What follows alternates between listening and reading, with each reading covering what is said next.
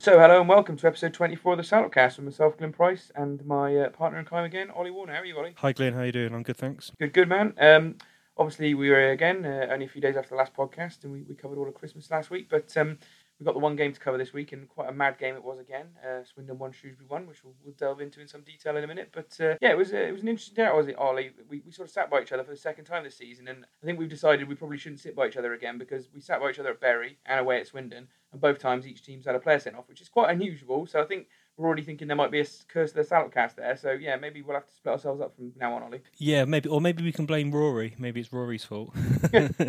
Yeah, maybe. Yeah, maybe he's been to other games though, and there's never been two reds, so it's probably just it's probably just us though. But yeah, so it was it was interesting, wasn't it? I mean, just before we get into the game, you you managed to sample the uh, the bar at the ground, which is would be lovely. It'd be something nice to have at Shrewsbury, wouldn't it? But um, yeah, what, what would you get up to in the bar before the game, Ollie? Before before we get into the match? yeah, so I was, um, um, as I live not in Shrewsbury and often have to make the game the way into the games on my own.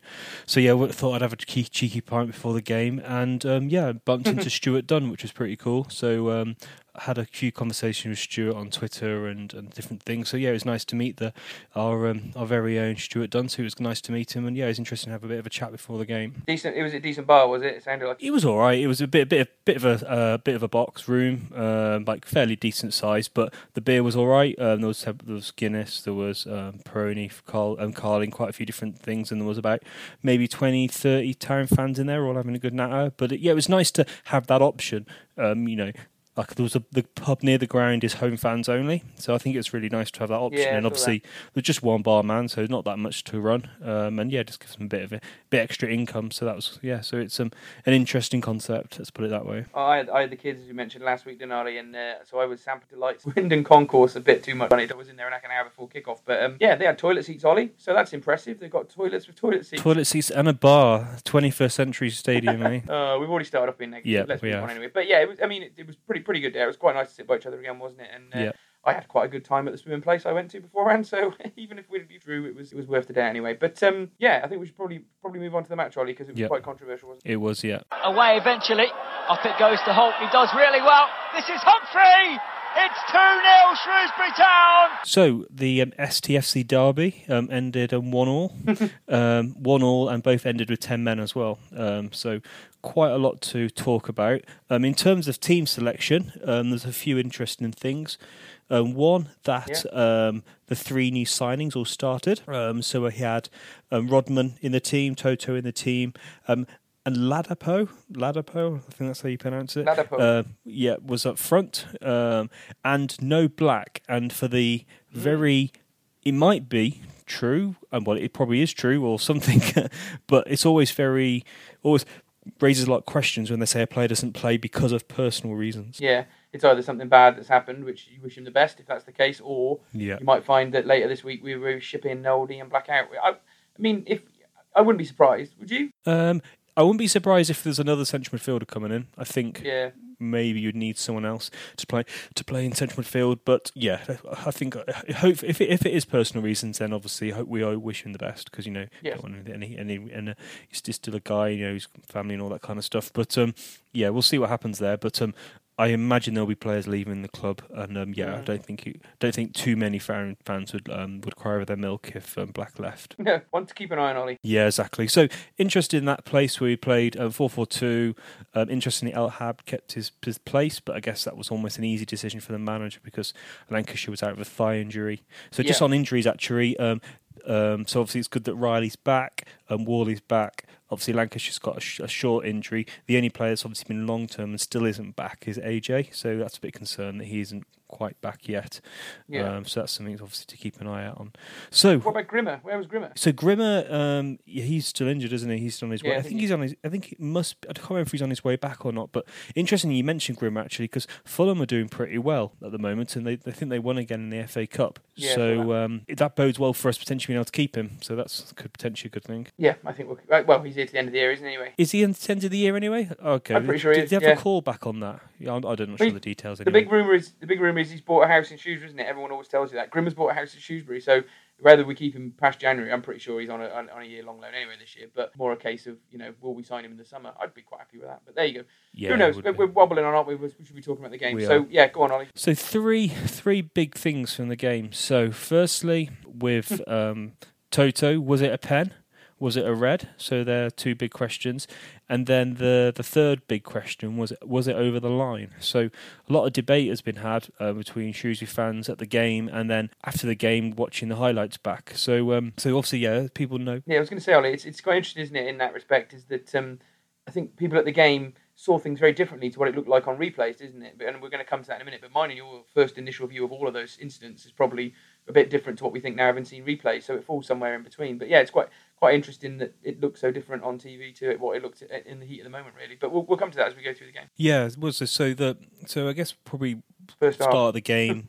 Yeah, it was p- a pretty poor, pretty poor game. Lack of quality from both teams, and kind of both teams slogging it out. And the ref kept stopping the game for little niggly fouls and stuff. So there was a lot of possession from Swindon, but they didn't really threaten, and we held our shape pretty well.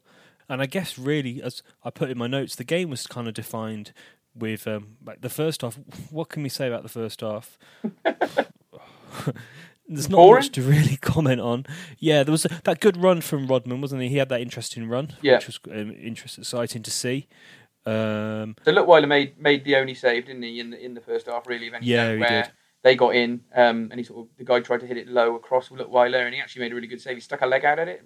His hands were the other side of the goal. Yeah. and he stuck a leg out, and the, the deflection took it, and it just looped up over the bar. So we were lucky not to go one 0 behind. That was that was a really good save, to be fair. And then our best chance was, I think, um, I think it was Riley put a really good cross in, and Sadler sort of looped a header up, and it.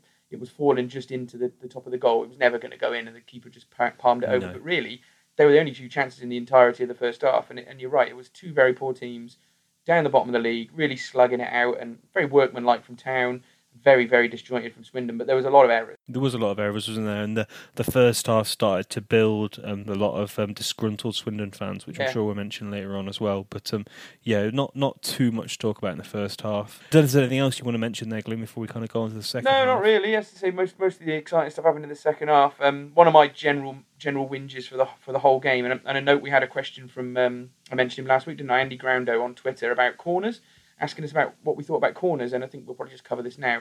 If anyone wasn't there, we had twelve corners, and Riley took most of them, and then Rodman took a couple, I think, and then Whalley had one or two at the end.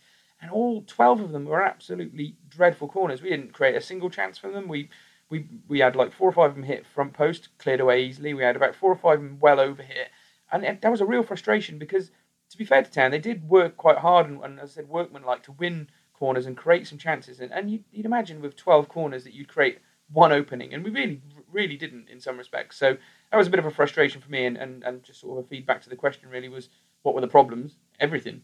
It was just the, Yeah. straight up the delivery. I mean, there's a stat I remember. There was this um, statistical book on um, on football that I read. Oh, I think I read half of it, and I need to finish it, actually. And one of them was that um, only eight, or, I can't remember, eight or nine corners result. You need basically one in eight or nine corners result in a shot on, on goal. Yeah. So obviously we didn't. We were below average in terms of that because we didn't create any chances on goal. No. Um, but no, and it wasn't just it wasn't just that we weren't attacking the ball. Yeah, the, the ball in the first place was terrible, and there's a few times we, um, I know both of us had a bit of a whinge about Riley, but um, yeah, it's I, don't know whether they've not been working on it in training ground. They've been focusing more on defence, but it's definitely something for a room for improvement. Mm, I don't remember Riley taking many corners this season. Anyway, maybe I've just not been paying attention. But yeah, He has taken them before. I've Yeah. noticed that. Oh well, well there we go. Something they definitely need to work Yeah. on though. And as I say, in response to that question, it was just it was just poor really. But um, and again, Yeah. before we move on to the second half, I think it's probably because obviously Toto didn't last very long into this into the second half. It's probably worth talking about Toto. I'm going with Nsiala again and and his first half performance because that was really what we can judge him on this week. And, and really, what did you think of what did you think of the way that he played? Um, well, straight away before the game started, we were commenting on his presence. Yeah. So he's a very big lad. Um, and he's got a bit of pace about him, and he won quite a few balls and had a bit more of a presence. And I felt a, when they had a few corners as well, and I felt a little bit more assured that there was at least you know someone to mark their their, their biggest threat, because they had um, seven corners in the game. So you know there was a few for us to defend there. Um, I don't know. I thought he, he didn't really shine. Um, well, he did later, I guess, but. Um, yeah, there wasn't really too much you could say about him. He's pretty solid, pretty uneventful until um, the 55th minute. But yourself, Glenn, what's your thoughts I on think, it? I think that's totally fair, Ollie. He was he was solid, wasn't he, without being spectacular. And I think we'll come on to the other lads as well. But I think that, that's my summary for all of them. Really solid without being spectacular, and probably more there for all three of them to show us. But um, um, yeah, for, for, me, it's just nice to have a bit more of an imposing presence at the back. He looks quite powerfully built, but he's not big and, and sort of cumbersome like maybe a Grandison in some respects. He's much more lithe. Um, as you can see from the way threw himself into that tackle. But yeah, he, he's obviously still probably going to make the odd error here and there, and he's not going to be, you know, a brilliant championship, Premiership defender. He's going to make mistakes, but I, I, just I'm more comfortable with that height at the back. And it also felt I know we did cough up a couple of half chances from corners again, and you started to worry about the way that we've been dealing with corners still being there. But it did feel like he won a couple of headers and did sort of secure us a little bit more in that respect. So yeah, I, I was I was as pleasantly surprised by the way he played and, and, in the first half, and obviously we'll talk about what happened in the second half, um, where it was slightly harsh. But um, yeah, in all, that's really all I can really think about in the first half. That's worth covering. It was it was pretty dull. Swindon were awful, and, and so were Town in some some respects. So it was probably worth moving on to the second half, Ollie. Yep. So um, in the second half, 55th minute, not great defending from Town, no. um, and Swindon break. Um, Leutwiler comes out and tries to tackle um, the striker, but does it a bit meekly. He's a bit half-hearted. Um, the ball kind of Leutwiler goes pat beyond the ball, um, and the defence come back and then Toto goes in for a challenge, mm. um, and he wins the ball, and we thought he win the ball when we were sitting and watching it. Yep. Um, so we were kind of. So if the it's hard to describe, isn't it? Because the, when people watch the highlights, you're kind of watching it from it's on your left hand side at an angle. Well, we were watching it from the right hand side at the same kind of angle, so you know di- diagonally across the pitch. Um, at the time, um, it was quite far away, but you could clearly. I at the time we both thought um, that you went in two footed, didn't we? Because it yes. looked that's what it looked like from our angle.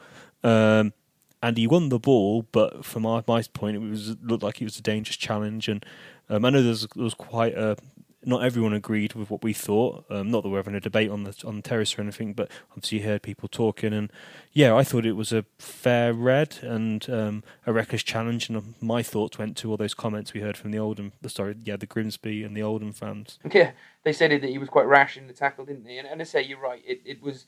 I mean, just going to the goal before we talk about that incident in a bit more detail, but he actually made the first mistake if you look at the highlights again and, and the ball sort of bounces in midfield and the guy just hooks the ball over and if you look at Nsiala he's not he's not close enough to his man, and he lets him get the sort of five yards on him, which which is not great to start off with.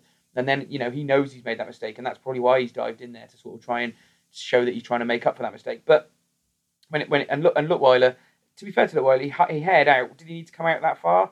Maybe not. I, I suppose he thought he could see them coming and, and there was danger. He, he smashed into the ball as hard as he could because you heard the bang from where we were sitting and we were down the other end of the pitch. But I, I'd say it's slightly harsh on Leutwiler, the spin of the ball and the way it fell for Swindon. It was just unfortunate. To be fair to Leutwiler, he was going so fast that he just couldn't stop and turn around, could he? He just he kept going. So, do you think he went? Do you think he went in hard? I I, think I don't know. I, never felt. I didn't think he like did. He yeah, interesting. Yeah, I, I, mean, it was it was one of those ones where both both boots hit the ball, you know, at the same time. Yeah. Exactly like that. That's why it stopped pretty much stone dead. If he'd have been one second quicker, he'd have cleared that ball. If he'd been one second later, he'd have missed it. So it was all fine margins, Ollie. But um, you know, sometimes we moan about Leutwiler not coming off his line and mopping things up like that and coming out to claim things, and then when he does, he's, he gets to made, made to look like that. So I doubt he's going to be doubt he's going to do it again anytime soon. But when it comes to the challenge, you were completely right. We both thought it was a red card, and we sort of said straight away. But not all town fans did. There was quite a lot of sort of people being no. apoplectic about it. But you just put that down to sort of blue tinted spectacle sometimes. But maybe they saw something we hadn't. But um, it looked like yeah. Actually, I've just watched it again. You're right. Yeah you're right. Um, Leutwiler does go in quite hard actually, yeah, yeah. and um, they both he bounces over the back of the ball because they're both going so hard. So yeah, yeah I stand corrected. And and actually, your description of the um, how it happened in terms of um, Toto being kind of lobbed was very accurate as well. So well done, yeah. That's all right. Yeah, I've learned something over the seasons. I tell you, mate. Um, so yeah, exactly, but, yeah. But the, but the challenge, there we go. The challenge was the challenge, wasn't it? And the referee has seen it as a dangerous tackle, and I can, you know, who knows quite what a view he had of it. And from where we were looking initially, it looked like a red. However, as we've said, looking at the replays later on, no way is that a red card, and it's certainly certainly yep. not even a penalty. You know, he's won the ball. Um, so to me, very unfortunate for him, and it's a really disappointing way to end your debut, isn't it? Because I said he'd been good enough in the first half, and he did, if he'd have played like that in the second half, we probably would have been saying, "Yeah, that's that's brilliant. That's exactly what we need." But um, he's going to be suspended for three games now, isn't he? So it doesn't really start you off in fine fashion, and he's already had a few reds this season, so it does does also add to our discipline problem, which we'll come to again later. Yeah, it'd be interesting if um, if we appeal and what happens with appeal. I actually mm. heard something. Um, well, some people might think it's not that interesting, but um, there was um, a referee on um, Five Live this afternoon t- um, talking about um, how referees are kind of like observed now.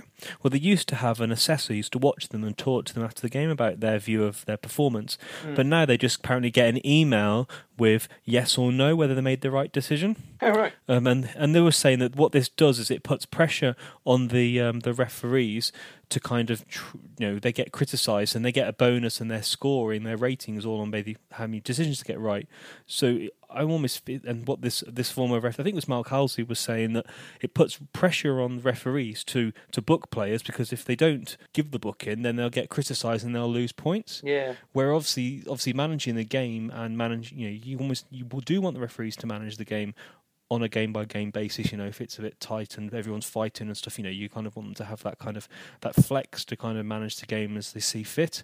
Um, and yeah, it just feel like there's a lot of yellow cards. And it was interesting that Paul Hurst made the comment that it felt like an academy game, and that the the referee was calling for a lot of you know soft fouls and yeah I don't know it just seem it does seem like that and we've had quite a few of them haven't we this season now and we've had like the, obviously the Sheffield United sending Yeah. off and um, quite a lot of bookings and we'll come back to disciplinary later with, with Paul Hurst's comments but yeah uh, it was never a red was it watching back I was um, I watched it it was, it was clear from the first time you watched the highlight it was never a red But say, it's one of them things, and it's quite interesting how people see things differently on, on a match day, and it's nice to be able to view replays of things the next day with Shrewsbury Town now. I never used to be able to do that when I was a kid, so there we go. I think we've, Yep. we've covered that when He was most unfortunate, and that, that changed the game then. So, you know, if there was three, I think we talked before, Ollie, about there being three segments to the game. As you said, there was the the 11 versus 11 game, which was pretty dull. Then there was the 10 versus 11 game, which we were second best in, weren't we, Ollie? We really retreated. Um, Brown went back to left back, Sadler sat in centre back. Um, drifted out onto the wing, and uh, and poor old Freddie just got isolated up front on his own and was completely out of the game. And we had maybe one counter attack, but for that period between, I'm trying to look what minute now it was between 56 and uh, when did they get their red card? 70. That that period, we did well not to go a couple more behind, didn't we? They, they had a couple of half Yep. chances and sniffs, but they still weren't a brilliant team. And you know, even against 10, they were struggling. In, in all honesty, they were pretty pretty bad against 10 men, and, and we, we manfully defended well during that period of time. So there was no real sort of standout chances for either team during that section, was there? No, it was, it was a it was a frustrating part of that game, and we thought, oh, just just like deja vu again. You know, Yeah. again, travelled away from home, player sent off, losing, um, classic town performance, um, and what we thought was going to be a. Um, I I thought, did you think we were going to lose at that point of the game? Do you think that was going to be one 0 defeat? I turned around to you at one point and said, four losses on the bounce. That's not ideal, is it, Holly? But little, little No. did we know what um, rest of the game had in store for us because there was still lots to go through. So we, we managed to get through to 70th, 70th minute, and a couple of minutes before that, that Jay Brophy had just got a booking for something pretty innocuous, hadn't he? Um, and then about a Yeah. minute or two later, it could even have been less than a minute, I think. He um, um, Freddie got the ball, probably the best thing he did in the whole game, a little bit of direct running, um, and he actually put him under pressure, and the Brophy just pulled him back. Really soft foul, in all honesty. It was it was the sort of most minor of touches, but um, in all seriousness, when you're booking, you just don't take the risk, do you? So referee came over and seemed quite happy and quite quick to be evening it up 10, 10 aside. So it does make you wonder whether he sort of had had a bit of a word from a linesman or something by the earpiece to say you might have got that red wrong for Nsiala. So don't know. But he was he was very keen to do it though. Um, yeah, it's interesting though. I disagree with you. I think um, Oh, really? I thought it was a yellow because he fouled him multiple times, and also he was in quite a dangerous area. Mm, Um, yeah. So I thought he'd, he'd, he'd, he'd- I think he even nutmegged him. He was past him, and then he was running into the box, and he pulled him back. Mm. So yeah, I, th- I thought yellow there was quite fair. I think maybe the fact it was so quick because it was the next play, wasn't it, um, where we got booked again, Yeah. um, which is just young. I don't know if he's a young player or not, but he looked quite young, and yeah, it just seemed like a bit of a, a silly thing to do. And obviously, um, then and then obviously then kind of created the third phase of the game when it was ten v ten, which we completely, um, which I think definitely said we dominated. Yeah, definitely. From seventh minute onwards, we were the best, by far the best team, um, which is in keeping with our current form at the moment, isn't it? Where we play all our best football in the last 10, 15 minutes of a game. So I wasn't surprised to see us, you know, picking up the pace then. Um, and obviously we'll come to the subs in a minute. But yeah, the, the Brophy challenge was, was daft in some respects, and, and definitely definitely Yep. to, to, to go down to ten men as well. Um, and then we had a free kick from that, didn't we? Which we just put over. And then there was a couple of other incidents. There was um, Freddie had the one and only chance he had in the whole game, didn't he? Where sort of the ball fell to him Yeah, on the left hand side of the box, and he probably should have done better with it. But uh, he should have got that on target. Should have got on target, but it took a deflection, didn't it, Ollie? And we got a corner from that. Yeah. Um, so quite how much the deflection changed, it's not on the highlights I've seen. It's probably on the extended highlights, but um, that was sort of his only chance really of note in the game, which which didn't really help him. He didn't really have much of a chance to shine in some respects. Um, and then there was also another chance at, at 10 versus 10 where they got in one on one, and Sadler made that last minute challenge. Um, and Yeah. I, I turned around to you and said, if it was if it was 11 versus 11 and nil nil, we'd probably give a penalty away there. But in all fairness to Matt Sadler, it sounds like it, you know again, I'm not seeing the replay of this, but it sounds like he made an absolutely brilliant tackle with, with the man in on Leutwiler and just nicked the ball away from him, diving tackle in the box, so risky. Um, and the Sadler of old might have might have messed that up, but actually the way he's playing now executed it perfectly, so he deserves a lot of credit for that. Yeah, it was good. Um, he, he was a, yeah, it was a little bit of obviously the Sunderland of Sunderland, but yeah, so the Swindon fans were um, yeah up in arms about that, and they they Yeah. clearly thought it was a um, was a was a foul. Yeah. Um, I don't. Yeah, I'm watching it back again. I think he probably got something on the ball. The manager seemed quite convinced he had. He normally watches those things back, doesn't he, before he comes on on air? So. Um, yeah, it sounds like he did a good a good one there. And then obviously, um, Whalley has this point. We'll just maybe men- mention um, Whalley's impact. So, um, Yes. so Whalley, Whalley, whatever he's called. Um, the fans were calling for him. He came on in the 77th minute, and he had a good impact, didn't he, with his with his running um, and his quality with the ball. Yeah, I thought he was. I thought he was excellent. I think it was probably he's had some really good impacts off the bench and, and been really impressive. But I thought he was absolutely excellent with with the additional space afforded to him with only ten men on the pitch for either team. He really he really took it to him and, and that direct running was was superb. Um, and it's my biggest frustration with him is that every time he comes on, he's impressive and the fans call for him, and then every time he starts, he's just a level off that, which is a real frustration for him. And Yeah. my, my main question would be you know, he's, he's had that impact for 15 minutes, but when it comes to next week, who would you start? Would you start Rodman or would you start Whalley on the wing? Because it's interesting. Rodman was workmanlike, didn't really create too much, and, and, and but Whalley's obviously more direct and, and maybe can unlock a defence. So it's quite it's quite good for Paul Hurst to have what he wanted now, which is a choice uh, for the wingers. Do you know what I mean? It's not a, a slam dunk Yeah. that we, we you know play some players in a position they're not comfortable with. He's got a straight up choice between Rodman and Whalley, and hopefully that bit of competition can really bring those twos on now because it looked like Whalley was miffed. To, you know, I'm not saying it looked like it, but Whalley could have been miffed to have been dropped because the new guys come in, and so he's coming onto the pitch to, to prove his worth. So yeah, and maybe that will spur them both on. We'll have to see how it goes. Yeah, and with um, it says a lot, doesn't it, that Rodman came straight into the team, even with the manager saying he isn't fully fit yet. Yeah, yeah, Um, so obviously, I would be I'd be surprised if um, if Whalley doesn't um, isn't on the bench again.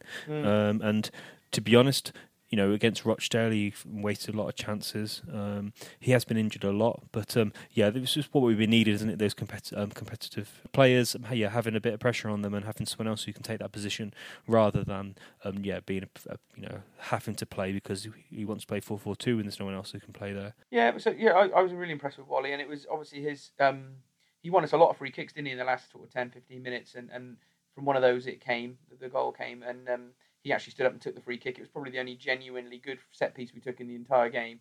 He put it right into sort of the danger zone where the keeper couldn't come for it. The defence was sort of on the back foot, and Sadler just managed to get high enough to get ahead on it. And from there on onwards, it was fairly controversial, wasn't it? Because obviously everyone's seen the highlights, or maybe they've not, and they're listening to this. But the ball hit the bar, bounced down on or behind the line, bounced back up, and then bounced down the goal, the not goal side of the line, and then was sort of punched away by the goalkeeper. Again, we thought, I thought personally, and then just to say the Shrewsbury fans were at that end, and, and we were probably about as left as you could get. So we weren't in line with the goal, but we were fairly close to it, weren't we, Ollie? And my initial view of it was that it never looked like it, the whole ball was over the line. Um, so uh, what about you, mate? Yeah, I totally agree. Um, and I, I've never thought it crossed the line. And when the um, the linesman put his um, flag up, I was very surprised. Weird, Um, it? watching it back again, it's it's hard to watch and hard hard to watch. Um, it's hard to see Yeah, definitively what happened. Um, but I, if, if I had to if I had to say one way or the other, I'd definitely say it wasn't a goal. But um, Yeah. obviously, it was given. So um, yeah, fair play to the um, the, the old lino. we've got a bit of luck finally, haven't we, after some of the things that were happening to us in the last few weeks. And that, that was the funny thing about it because everyone was really moaning about the ref, and he wasn't great, but in all seriousness, he, he, he absolutely did for Swindon as much as he did for us over the course of the game. It was one of those performances that was just pretty bad all in, wasn't it? You know, Swindon Swindon Yep. got as gypped by that goal as we got by our red card. Their red card was fair, so there's one controversial, big controversial decision for each team. Obviously, the Swindon fans will probably say, "Well, we, we had a penalty shout with, with Sadler, which wasn't a penalty." I think after we scored, they had another penalty shout, didn't they? That was very vociferously cheered for. And I think again, reading some of the things from sort of the Swindon message boards this afternoon, they they were quite you know gutted not to get a late penalty as well. So all in all, it was quite funny that that goal really turned the Swindon fans, didn't it? That the, the atmosphere had been really bad. They got booed off at half time. Um, and they, they they started sort of calling for their. I don't know if they were calling for Sherwood, Tim Sherwood, to go, or they were calling for because he's a director of football, isn't he? And then they've got a manager. I think that's the way it works, isn't it? Yeah, they were calling for the manager a lot, weren't they? Yes, they were calling for people to go. and then I think Tim Sherwood as well. So Yeah. I think it was a bit of both. Yeah, when we scored, they went mad, real booed, and then they kept booing them all the way through the end of the game, which really helped us in that in that period where we were trying to get the winner. And it never it never quite come, did it? We never quite got that clear cut chance in, in in when we were one one, did we? Nothing really fell right for us. We had a, maybe one long range shot, I think I can remember, but I can't I can't remember anything else. I don't know about you. Yeah, Deegan had a shot, didn't he? Yes. Um, he had a long, he had a shot, which was, which was I think deflected again. But um, yeah, it was, and I, yeah, I think um, before we try, don't want to steal the thunder from Paul Hurst's um, post match, but one thing he does mention is, and I put this as why I thought this as well, is that if we'd had a bit more quality, you know, when the Ogogo had those running runs through, Yes. uh, we had those counter attacks, a better ball and a bit of composure, and I think we would have had to create a few more chances. Yeah. Um, and they would probably have been one on one with the keeper as well. But yeah, a few poor decisions, um, not making the right decision, passing early or not even shooting. Um, yeah, cost us a few chances, and we could have potentially have won the game. But But we didn't, and it was and it was a strangely exciting end to a game that was for a majority of it pretty dull and boring, wasn't it? Until you know we, we had our, our red. Even after that, it was pretty dull for Shrewsbury fans. It wasn't until they had their red card that our sort of it was an interesting game for us. So at least the last twenty minutes was quite interesting. It made it made it worth going, didn't it, Ollie? But um, a draw, I suppose, in, in the context of getting us out of the the, the um the relegation zone was probably the positive to look on for the whole game, wasn't it? But for me, it, it's in the context of a mad game like that, you can't really be too disappointed, I guess. But I, I genuinely think Swindon are the worst opposition team I've seen us play this season. That- You know, I've seen, I must have seen us play every team now, home or away, I guess, at least once. Um, maybe not all of them, but they, they were just very, very poor, devoid of all confidence, very much like we were when we were on our really bad run under Mellon and, and people were asking for him to go. And they still managed to get a point out of that game, which is a bit concerning for us, isn't it? So, yeah, it, we could have done with the three points for sure. they weren't good, were they? They're not a good side, Swindon. Um, we weren't fantastic either, and I'm sure the Swindon fans that um, saw us probably thought didn't think that you know much of us either. No. Um, so two poor sides, um, not the greatest game ever, um, not one that will live in the memory, I'm sure. No, no, And I guess in the context of things, it was a point away from home. We did go to town to ten men, so we had ten men for um, quite a large period of the second half. So Yeah. I guess it's a decent, um, decent point in that respect. The fact that they are really poor and every point counts, it just- feels like a bit of a, a dropped opportunity. But I guess at least we stopped the rot. We would have been, would have lost four games in a row, and I think we we keep having these little spikes, don't we, of optimism. um, I wouldn't say this was a spike of optimism, probably just not a downward depression, stopping the downward depression. But yeah, it just it just feels like we're saying this every game. You know, we just really, we really, really need to get a run together, don't we? Um, couple of wins together, you know, three on the bounce or something like that, and would make a huge difference to our point total. But also, I think just to the confidence of the players because we have a good game, and then you think, oh, we know we're going to go into the next game with some confidence, and it just completely disappears away. The the confidence in the team is very fragile. I, I think that's fair enough, isn't it? We want to see us take a step forward. You know, yesterday was like a quarter of a step forward. It was it was it was a slight move forward, but nothing too much. Over the, over the course of the game, we weren't impressive still, but. Uh, that was you know three new players trying to knit themselves into a team. You know centre backs who'd never played before. So we'll, we'll you know I'm I'm happy to give the town a pass on that in, in all fairness. And, and we were the team that came back. And also it's really put Swindon under the cosh now. They turned. Their fans have turned.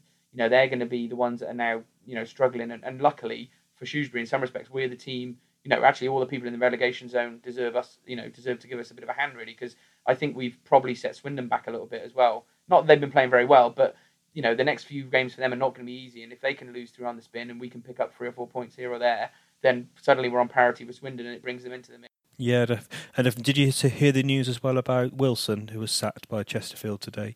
Yeah, I saw that. I, there was quite a few things happening today, wasn't there? I mean, that that's been, that's probably Yeah. been on the cards for a while, hasn't it? Because they've really they've been struggling just as much as us, so they'll probably have their little new manager bounce now, and they, they might kind of get out of trouble a little bit, but they're not a great team either, are they? From seeing them play this season, so um, yeah, we'll have to see how that goes. I, I did also notice today, Ollie, just going off League One for a little bit, is that Crewe announced um, Dave Artell as manager, which is which is pretty random because he was terrible for us, wasn't he? Really, in general. So yeah, Dave Doesn't Artell it make you start to feel old now It does a little bit all when that these players that you remember seeing are managers? It's not good. It Makes me feel old, that's for sure. Yeah, it's not good. We are old, Ollie. There we go. We're not old, old, but we're, we're middle aged. Anyway, so I think that kind of covers the game. I would say that it was quite nice to hear It all does, the yeah. fans boo them off, and um, I, I, we sort of scuttled out as quickly as a lot of chuntering as we came out the ground. Yeah, because we had to walk round, don't we? Have to, as a well, depends where you park, but Yeah. you have to. You'll definitely go past some away fan, a home fan. Sorry, when you're at Swindon, and a lot of them were chuntering, saying about how poor they were, and it was interesting. A lot of them were um, making, you know, having sensible conversations. You know, talking about the team and stuff, and they were all talking about their own team. Mm. Um, and it sounds like they're very, very frustrated. You, we, we, so you said ourselves, didn't we, at the game that you know Swindon fans are have quite high standards in terms, Yeah. of especially also they talk about their style of football, which is okay. They have been a higher league club, but it is quite hilarious for a League One club expecting to have a style of play and obviously. Have success as well, so it's quite funny. Um, so yeah, so yeah, kind of draw, point away from home, stop the rot. But um, I don't know, maybe worth sharing the three-word match reports, a couple of Yeah, them, just on, to kind of summarise. So um, we had um, a couple of people, Anne saying didn't lose, um, Steve saying only one STFC. Um, which is funny actually. They seem to have STFC a lot more around their ground. We don't. I don't really refer to Shrewsbury as STFC, so maybe maybe they maybe they own that that one. Well, Um, we've got Salop, haven't we? Which is the sort of more Yeah, well-known sort of home fan. we've got a lot of our own names, haven't we? Yeah, exactly. Yeah. So people are saying showed some fight um, um, above the line. So obviously that's important. Obviously we haven't touched on that yet. We're actually out of the relegation zone. Um, some people saying it did go in. So yeah, there's plenty to say, but it's kind of mixed, uh, and it kind of summarises how we, we thought about the game. You know, not um, it was it was a bit of a funny game, and there's a lot of controversial points, and t- you can't really take too much from the game. I think there's just a lot of work to be done still. Yeah, there's a lot, there's a lot of work to be done. As, I say, I um, I think I put both STFCs poor. I think that about sums it up, doesn't it? Yeah. So there we go. So what was your top three, Ollie? What did you go for? Yeah, so I went for um for before um I rewatched Sadler's tackle and he does win the ball, definitely wins the ball. You can see the ball Yep. change direction when he does that last gap tackle. So I'd already gone for Sadler anyway, and I think that's almost as well. Not just for this game, I think he's been solid in the last um, few games, so that was good. So Sadler for me was man of the match. Um, Riley um, really really enjoyed his performance. I thought he played really well. You know, both fullbacks um, you know had a good game, and then obviously then Sadler went to central defence, and then Brown again. I thought had a pretty solid game. He, Yeah. he he's definitely getting more confidence going forward. Um, it says a lot, doesn't it, that I've gone for three people that played fullback. That says a lot about our attacking play, um, and that obviously they only scored from a penalty, so they didn't really create that many chances. So yeah, they're my top three. About you, Glenn? Yeah, normally we're quite similar, but actually we're a bit different this week. I, I actually went for Ogogo. I mean, there was a lot of ball in midfield, and, and in the actual drives forward, we had he, he played a, sort of a, a, a sort of major role in them. It always fell apart when we got out wide, but I thought he just put a, a big shift in in the midfield. He ran and ran and ran and ran socks off as he usually does in every game. So I just appreciate the work rate that a player can put in, even without sometimes being noticed for it. So I thought fair play.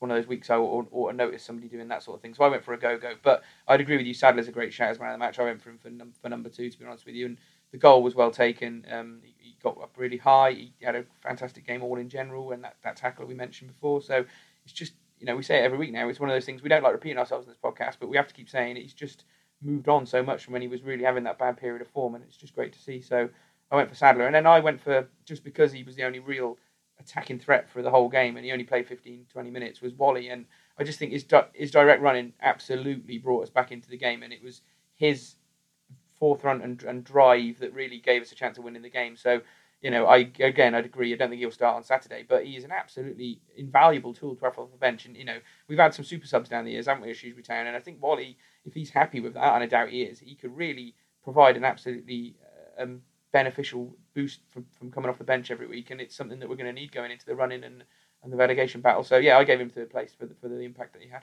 says a lot about, doesn't it, about the other players and their impact, other midfielders, Yes. um, and their lack of show. So, I, you know, we said this quite a long time ago. Another podcast about uh, I was a bit a bit harsh and said I don't really care if the players are happy or not. And you know, if we have a bit of competition in the squad and people are fighting for their livelihood and their place, yeah, good. That's good. And I think that's what um, that's clearly what um, Hurst wants to bring Yep. into the squad. He wants that competition, wants that fight.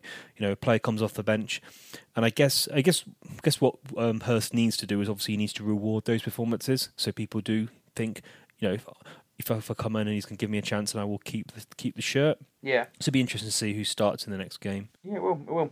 So, you've done the usual thing, haven't you, Ollie? Ollie was telling me at the match, I'm going to give away one of his secrets, that he often goes and has a shower and listens to Paul Hurst talking on the radio, doing his post-match interview. Which I said, Ollie, you, you need to. You're obviously going to have a very large electric bill if you've got a power shower, or you need to, you need to listen to it somewhere else. So obviously, you listen to Paul Hurst's comments. I don't know whether you're in the shower or not this week, Ollie, but um, yeah, what did you make of his post-match comments? Yeah, so it was a, again, it was quite a good a good interview. Um, so he said um, when we were man down, um, you know, he was happy would have taken a point. Um, he was quite clear. He came out straight away and he was quite clear that he said, you know, Toto won the ball, never a red, single footed. Um, and again, yeah. he was saying where we started said earlier on about how, you know, is this a man's game? It felt like an academy game. The ref was being really picky. Um, and the goal, he said he looked like non-PC, that. Yeah, it is. Yeah, but and he said also on the goal, he said he looked over, bounced over the line. I don't understand how he can think that from his. He was miles away, but no. he's probably just happy it went in anyway. Um, and yeah, it was interesting. Two interesting things to kind of end it. So one, there'll definitely be more signings in January. He said maybe before okay. the next game, but not 100 percent sure. Um, and then interestingly, he's got a meeting with the FA on Monday about Town's disciplinary problems. Um, oh God! So that's going to be interesting. He said he's never been to one of those before, so that'd be interesting. But hopefully, it's also a chance for him to kind of put our side across. Um, he said obviously that he isn't accountable for all of them, which is kind of true, but he's also still the Shrewsbury Town manager now, so yeah, he obviously has yeah. to take accountability for, for, for the performances now, and um, yeah, I guess that's a, just a, a, a, ticking off, and the FA will probably tell us off for getting players sent off, which is will obviously be like, well, yeah, we don't want our players being sent off either. So um, interested to see what happens there. I bet he was miffed when when we had another red card in the game on Saturday then, because he knew he was going to a meeting with the FA, and so like he was going to go in there saying, "Well, we haven't had any red cards for a few weeks," and then going on Monday saying, "Well, we had another one, yeah, sorry about yeah, that." Well, it was so, interesting. Yeah, interesting. Um, I couldn't. Um, I found this. Um, it's quite um, good actually because if you um, use the iPlayer app on your iPhone, you can listen to BBC Shropshire wherever you are. So I was listening to BBC Shropshire through my iPhone um, in the car, and, and Hurst was saying that it was never a red. Well, obviously at this point I hadn't seen the highlights, so I thought, as Hurst being clever here and protecting his new signing? Um, so it'd be interesting if he does that, if he does prefer his own players to the other players. So we'll have to something to watch out for. We'll see. We'll see. We won't have a choice now. He's suspended. Yeah. So yeah, okay. Well, we'll have to keep an eye out what comes out of that meeting. I'm sure. I'm sure we won't hear anything about it, but yeah. interesting to know what's happening. Um, so yeah, that was that really, Swindon, and so off off back up the road we got. I got home in about two and a bit hours. So that was all right. So another away day done, Ollie. So I think we'll uh, we'll park it there unless you've got any other observations of the match. No, part of the thing really just to say is that um, Sadler did an interview um, and he was really funny. Um, it was really good interview. I watched a lot of interviews. Like I said before the game on Saturday, I watched virtually every interview that's been posted in the last few weeks. So there was quite a few with the loan players that come back, um, couple with a couple with the new striker, and obviously then Paul Hurst's interviews as well. So I did watch a lot. And but Sadler was just really funny. He was saying how Toto's a good player. He interesting. Obviously, pros obviously have a different view of the game, and he was saying that um, right, yeah. yeah, Ladapo was really good and holding the ball up and stuff. And I felt he had a he had definitely had a big, better presence than Tony, and he looked more stronger and a bit bigger. So, yeah, that was good. And he was also saying, interestingly, saying how he was chuffed, and you could see it visibly. He was chuffed when um, the interviewer told him that were out of the relegation zone, so that was good, and he said that will have an impact. And also said he's enjoying how um, the management team is, you know, kind of expecting a bit of, um, you know, expecting more from him and as a senior pro. So no, it's a good interview and worth watching. If anyone's got shoes yeah. it's definitely worth going watch to going back to watch that interview with Sadler. Yeah, Sadler's earning getting a lot of fans back on side, isn't he? Because yep. there was a thing about it in, in, the paper in the week, and there was a quote was, you know, I've always I, I've always said I love playing for this club, which is great. I actually really enjoy hearing players say that because. You know, despite how he was ropey for a few months, and we probably tore a couple of strips off him, which was which was fair enough at the time he is genuinely someone that seems to like playing for Shrewsbury Town, and there's too little of those in this day and age, particularly in the, in the day and age of loan players who, who would come in, do a job, and go away. You never you never hear anything from them again. So let's give Matt Sadler some big praise in this podcast as, as a big positive for the football club in the last couple of months because yeah, I'm I'm very impressed with him and, and hopefully he keeps it up, frankly, because um, we need experienced pros like that in the running. He's going to be absolutely vital, isn't he? So. Yeah there we go. So that that's the end of the match. Anyway, um, we'll move on to Salop news now and uh, and see what we've got to talk about there. Ollie. Given straight back to Shrewsbury Town as they build from the back again with Grant into the edge with Collins. Bobby Grant still going on to his left foot and shoots Shrewsbury Town straight into the league. So Salop news, um, as we mentioned, obviously in the team selection for the Swindon game, we have three new signings. Um, so yeah. obviously that's um, yeah, we didn't expect. I wouldn't have expected to have three this far. Did you, Glenn? No, it, it was quite funny, wasn't it? The way that the one we should really mention about the um, the Freddie. Oh God, I've forgotten his second name now. Freddie, Ladapo. whatever his name is. Ladapo. Ladapo, yeah. Ladapo, Ladapo, yeah. Ladapo, yeah. um, obviously, uh, Chief Town let the cat out of the bag a little bit with that one by accidentally releasing a video on YouTube talking about him signed, and then they didn't announce he'd actually signed until a day later, and, and obviously it was already being reported by the BBC. So that wasn't great, was it? That was a bit of a mistake. That's Chief Town's mistake of the week, but it wasn't a major one this week, so we'll let them off. But um, yeah, so I, we were expecting three. I, I mean, I probably was to be honest with you. I don't really see the point of hanging about at this stage of the game. He wants them in as early as possible. So if they were there and the deals could be done, fair play to Hurst. I'm, I'm glad he's got them in. I'm glad they've got a game under their belt. Um, it's all going to help going forward. So got one in every position really, a sort of defender, a striker, and a midfielder.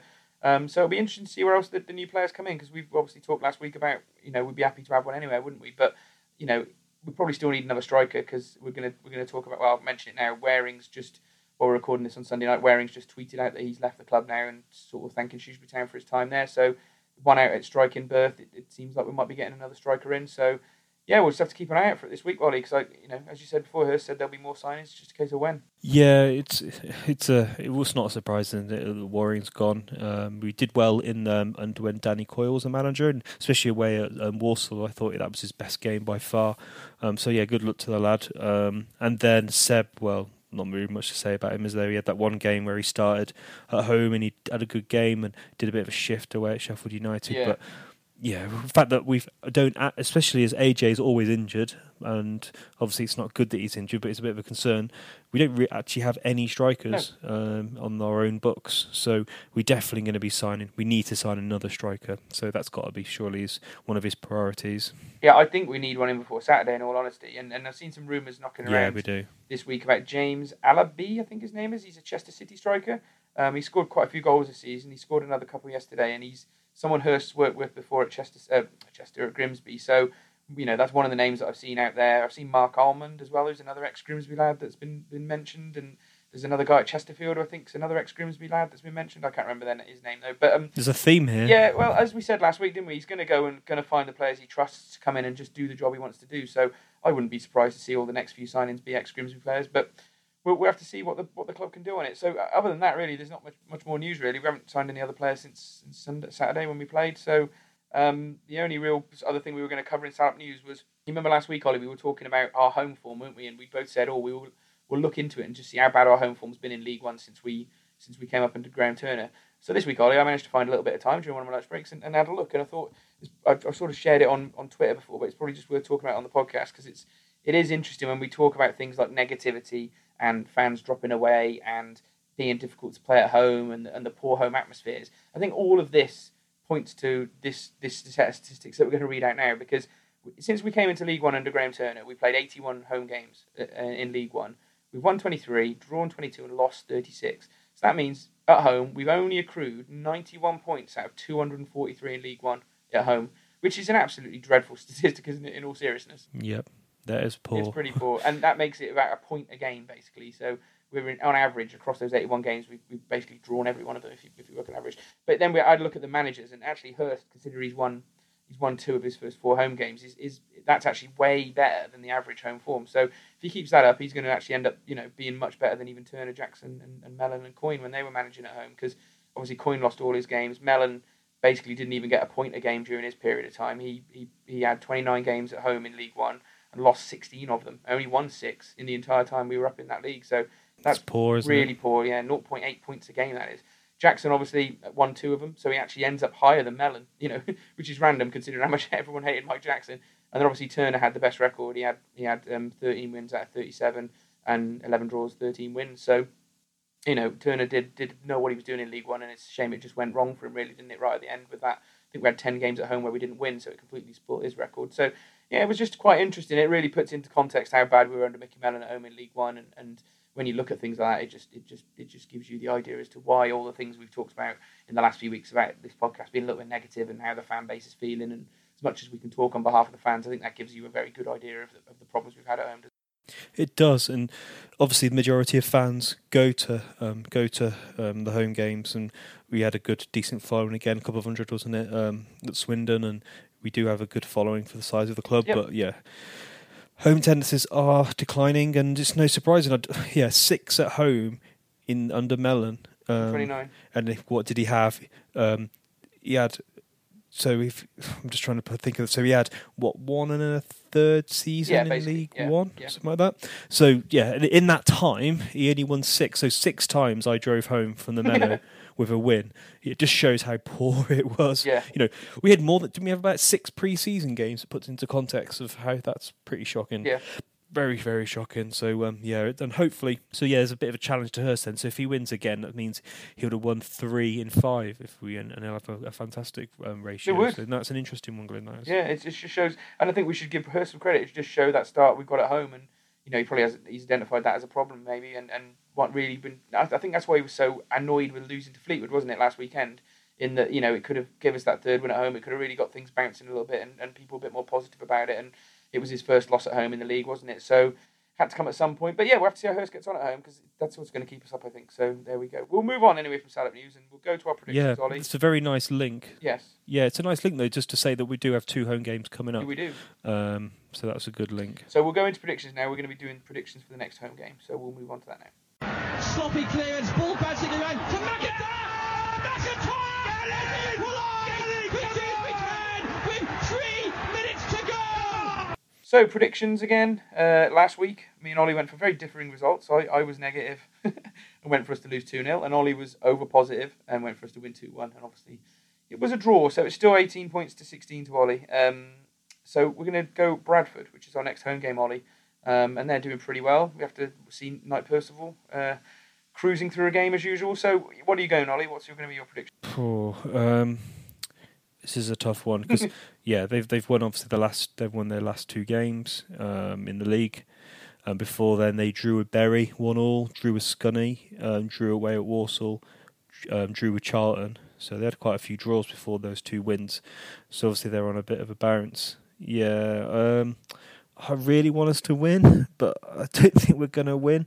Um, I'm going to go for a um, two-all draw. I, I was going to go for a draw as well. I was going to go for a one-one draw as well. I think that you know, we, we that little bounce we got from the end of the Swindon game might just be enough to, to nick us a goal somewhere. It's going to be difficult with another suspension and still players out injured, and it's all going to depend on if we bring another another player or two in over the week. So we're recording this on Sunday, so we're always a little bit unsighted by that. But yeah, I'm going to go for I'm going to go for one-one. I think, and, and I think we'd probably be quite happy with a point. Um, but we're going to need to start winning some games soon. But maybe this week's not the time to start. So there we go. That's our predictions, Ollie. I think for the for the week, and that might wrap up a slightly short podcast. Um, unless you've got anything else you want to say. Than last week's mammoth one. Yeah. no, it was it was just thanks to those who listened to the last podcast. So it was really um, nice to yeah. We obviously had a bit of a break, um, and we do see, don't we? If we have a bit of a break, the um, the number of listens do jump up. So Yeah. thanks to everyone who listened and all the comments we got. So yeah, it was a very um, high number of listens actually, about 400 we got. So that was fantastic. So thanks to everyone that listens, and thanks to the guys that send us questions and comments on Twitter. So if you do want to follow us on Twitter,